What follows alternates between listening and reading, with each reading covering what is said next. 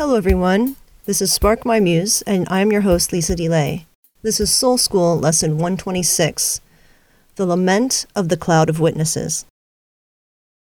Today has been a rough week. We have lost Rachel Held Evans, we have lost Jean Vanier. As I sometimes do, I will feature poetry. Poetry seeps into the spaces and articulates the ineffable, maybe for what it doesn't say as much as for what it does. There's been an outpouring, of course, for Rachel Held Evans for the many ways she has helped people be seen when they weren't seen, loved when they haven't felt loved. And uh, this cloud of witnesses has erupted online, mourning her loss and grieving it, and reaching out to comfort Dan, her husband, and her two young children in their time of great loss. I also have felt that it is a time of lament and is a time where we, as witnesses, gather and grieve together. And also remember and rejoice that she is still with us. Not just in our memories and in her legacy and what we carry on, but she is alive with the resurrected Christ, just as he is alive. And Jean Vanier, who many people have called a living saint, died at 90. His rich, long life and legacy, marked by his tenderness, his care for the least of these among the intellectually disabled, among the poor. His life one of quiet humility and developing communities that were centered around core members that had intellectual disabilities and learning from them and making them the heroes of the journey. I so loved the richness of Jean Vanier's life and the people that were drawn to him and the people who learned from him and the people that he learned from, those with intellectual disabilities, who can teach us so much about what real humanity is and about the God who made us and loved us. And what grace is that grace is all about God loving us exactly how we are and exactly how we come into the world with nothing to offer, no skills, no talents, no special secret sauce, just as we are, whether we have a smart mind and many skills, athletic talents, artistic talents, even if we have a room temperature IQ, we are so lovely to God, so beloved, and so cherished. And as we, among the able minded and the able bodied, can sense this deep, rich humanity so crazy prevalent in all of God's people, all of God's children, how richly our lives can unfold. One of my most supportive and helpful sponsors and friends, Noel Young, sent me a poem by Rumi that I'm cherishing now and I'm going to share with you. And it goes like this Crying out loud and weeping are great resources. A nursing mother, all she does is wait to hear her child. Just a little beginning whimper, and she's there. Cry out. Do not be stolid and silent with your pain. Lament and let the milk of loving flow into you. The hard rain and the wind are ways the cloud has to take care of us. As I think of this poem that Rumi constructed, of course, it's a translation of Arabic, I think of the cloud taking care of us. I think of the cloud of witnesses gone before us and still living in the space of eternity, witnessing perhaps in ways we can't even understand what is happening now with us. And also the cloud of witnesses now that surround and support us and join us in our grief and mourn when we mourn. And sometimes we don't allow ourselves to be comforted and we grieve alone. And for those of you who are in grief or feel alone in your grief, and I should say that grief is simply the distress of loss. You don't have to have had someone die that is your close family relative to experience grief. Grief can come in all forms, and it can just be a change that causes grief a change in job or the location where you live. Grief can be in small, tiny packages that pack a punch, or grief can be extended for months or even years when the loss feels continual. And one of the ways we move along through grief in healthy and mature ways that don't cause us continual damage is to allow other people to share the burden of grief with us. And in those ways, the community bears each other up. Uh, one of the ways I have found to this incredibly helpful is to remember good memories of a person who has passed on and reflect on those cherished memories with other people. When we don't know what to say when someone has lost a loved one, sometimes just mentioning something you enjoyed about the person or a fond memory is a wonderful way to share in the spirit of that person.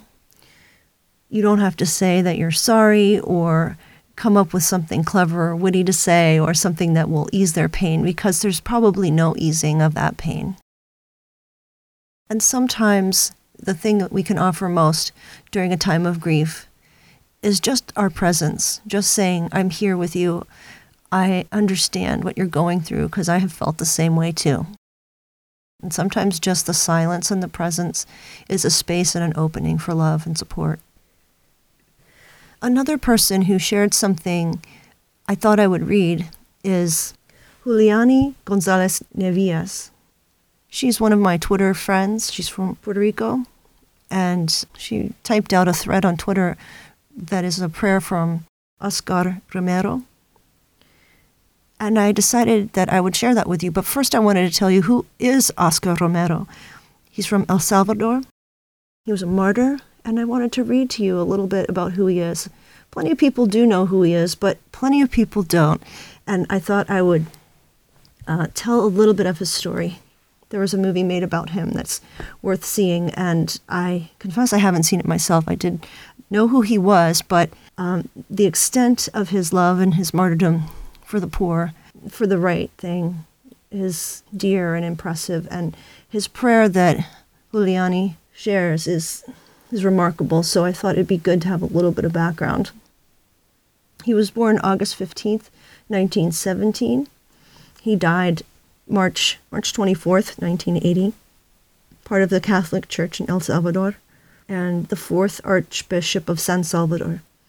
He spoke out against poverty, social injustice, assassinations, and torture. He was killed for those beliefs and his outspokenness.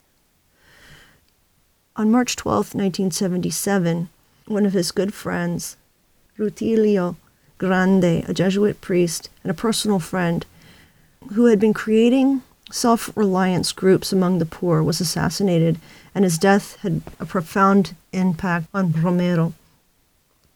He said, When I looked at him lying there dead, I thought, if they have killed him for doing what he did, then I too have to walk the same path. He urged the government to investigate this death, but they ignored his requests, and the press that was censored remained silent about the killing. In 1979, the revolutionary government junta came to power amidst a wave of human rights abuses by paramilitary right wing groups and the government in an escalation of violence that would become the Salvadorian Civil War. Romero criticized the U.S. for giving military aid to the new government and wrote President Jimmy Carter in February 1980, warning that increased military aid would undoubtedly sharpen the injustice and the political repression inflicted on the organized people whose struggle has often been for their most basic human rights. Carter ignored Romero's pleas and military aid continued to the San Salvadorian government. His humanitarian efforts then became to be noticed internationally. Here's one of his statements on the persecution of the church and those in the church who work on behalf of the poor. In less than three years, more than 50 priests have been attacked, threatened, and six already have been martyrs. They were murdered. Some have been tortured, others expelled from the country, nuns have also been persecuted. The archdiocesan, radio station, educational institutions that are Catholic or of Catholic inspiration have been attacked, threatened, intimidated, even bombed in, in El Salvador. Several parish communities have been raided. If all this has happened to persons who are most evident representatives of the church, you can guess what has happened to ordinary Christians and lay ministers and the ecclesial based communities. There have been threats, arrests, tortures, murders, numbering in the hundreds and thousands. But it is important to note why the church has been persecuted. Not any and every priest has been persecuted. Not any and every institution has been attacked. The part of the church that has been attacked and persecuted, that put itself on the side of the people and went to the people's defense. Here again, we find the same key to understanding the persecution of the church the poor. So, in taking a stand for the underclass, the poor, those who are struggling, the church was persecuted by the government and the people who were in power because the poor wanted to the poor wanted to rise up against those who were oppressing them. Now, what happens is he's creating he's stirring up too much trouble and so uh, they plot to assassinate him and they do assassinate him. On March 23rd, 1980, Romero was delivering a sermon in which he called on Salvadorian soldiers as Christians to obey God's higher order and to stop carrying out the government's repression and violations of basic human rights. In a recollection organized by Opus Dei, a monthly gathering of priest friends, that evening Romero celebrated Mass at a small chapel at the Hospital de la Divina Providencia, the Divine Providence Hospital a church run hospital specializing in oncology and care for the terminally ill. Romero finished his sermon, stepped away from the lectern, and took a few steps to stand at the center of the altar. As he finished speaking, a red car came to a stop on the street in front of the chapel, and the gunman emerged from the vehicle, stepped to the door of the chapel, and fired one or two shots and struck him in the heart. Then the vehicle sped off. And during his funeral ceremony, smoke bombs exploded on the streets near the cathedral, and subsequently there were rifle shots that came from surrounding buildings. Many people were killed by gunfire and in a stampede of people running away from the explosions and gunfire. Official sources report that there were 31 casualties, and journalists recorded that 30, between 30 and 50 people died. Some witnesses claimed it was government security forces that threw bombs into the crowd and army sharpshooters dressed as civilians that fired into the chaos from the balcony or roof of the National Palace. But there are contradictory reports of the events. Probably no one will ever know the truth about the interrupted funeral. No one has ever been prosecuted for the assassination or confessed to it, and the gunman has not been identified. since his death, Romero has been beatified and moved towards canonization and sainthood. And now I will read the prayer shared by shared by Giuliani. He says, "It helps now and then to step back and take a long view. The kingdom is not only beyond our efforts, it is beyond our vision we accomplish in our lifetime only a tiny fraction of the magnificent enterprise that is God's work.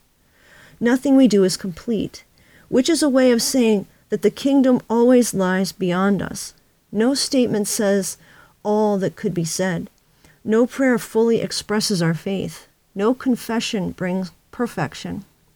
No pastoral visit brings wholeness. No program accomplishes the church's mission. No set of goals and objectives includes everything. This is what we are about. We plant the seeds that one day will grow. We water seeds already planted, knowing that they hold future promise. We lay foundations that will need further development. We provide yeast that produces far beyond our capabilities. We cannot do everything, and there is a sense of liberation in realizing that. This enables us to do something and do it very well. It may be incomplete, but it is a beginning, a step along the way, an opportunity for the Lord's grace to enter and do the rest. We may never see the end results, but that is the difference between the master builder and the worker. We are the workers, not master builders. Ministers, not messiahs. We are prophets of a future, not our own. Amen. And with that, I encourage you that if you are in grief or that if you feel the stone is too heavy to push up the mountain again every day and each day, that we are the workers and not the master builder, and we don't know what's coming ahead. We don't know how to continue the work to the end, and we don't have to continue the work to the end. We just have to do our part.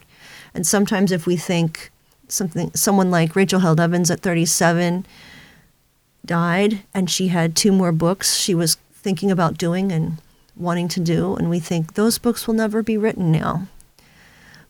But if we believe that the Spirit is always on the move and always within us, then those books are in the ether, and someone else will catch that spirit and write what needs to be written and continue on. And the baton gets passed, and the baton is getting passed by the Holy Spirit, not by Rachel.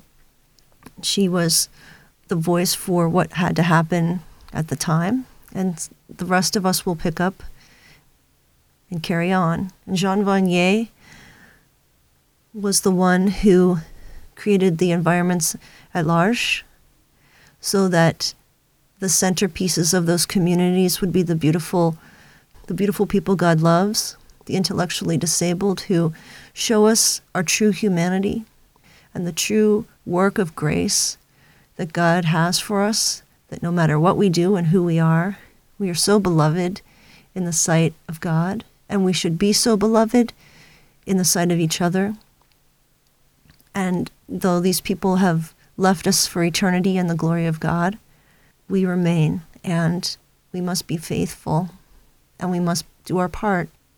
And though we mourn together, we can find strength in the support, in the cloud of witnesses, in the lament that we pour out together. And I hope and pray that you can feel all the feelings that are difficult, truly feel them and not just pass them over, and dig deeply into the roots. Put your roots down further let them go into the soil deeper and touch the roots of others as well down in that soil. I hope and pray that your heart be nourished. Maybe that you pass this bit of lament on to someone else so that the cloud grows and becomes more full and more supportive. I'm sending my love out to you, and I mourn with you as well. Thank you so much for listening. Let's move on together. God bless you and God be with you.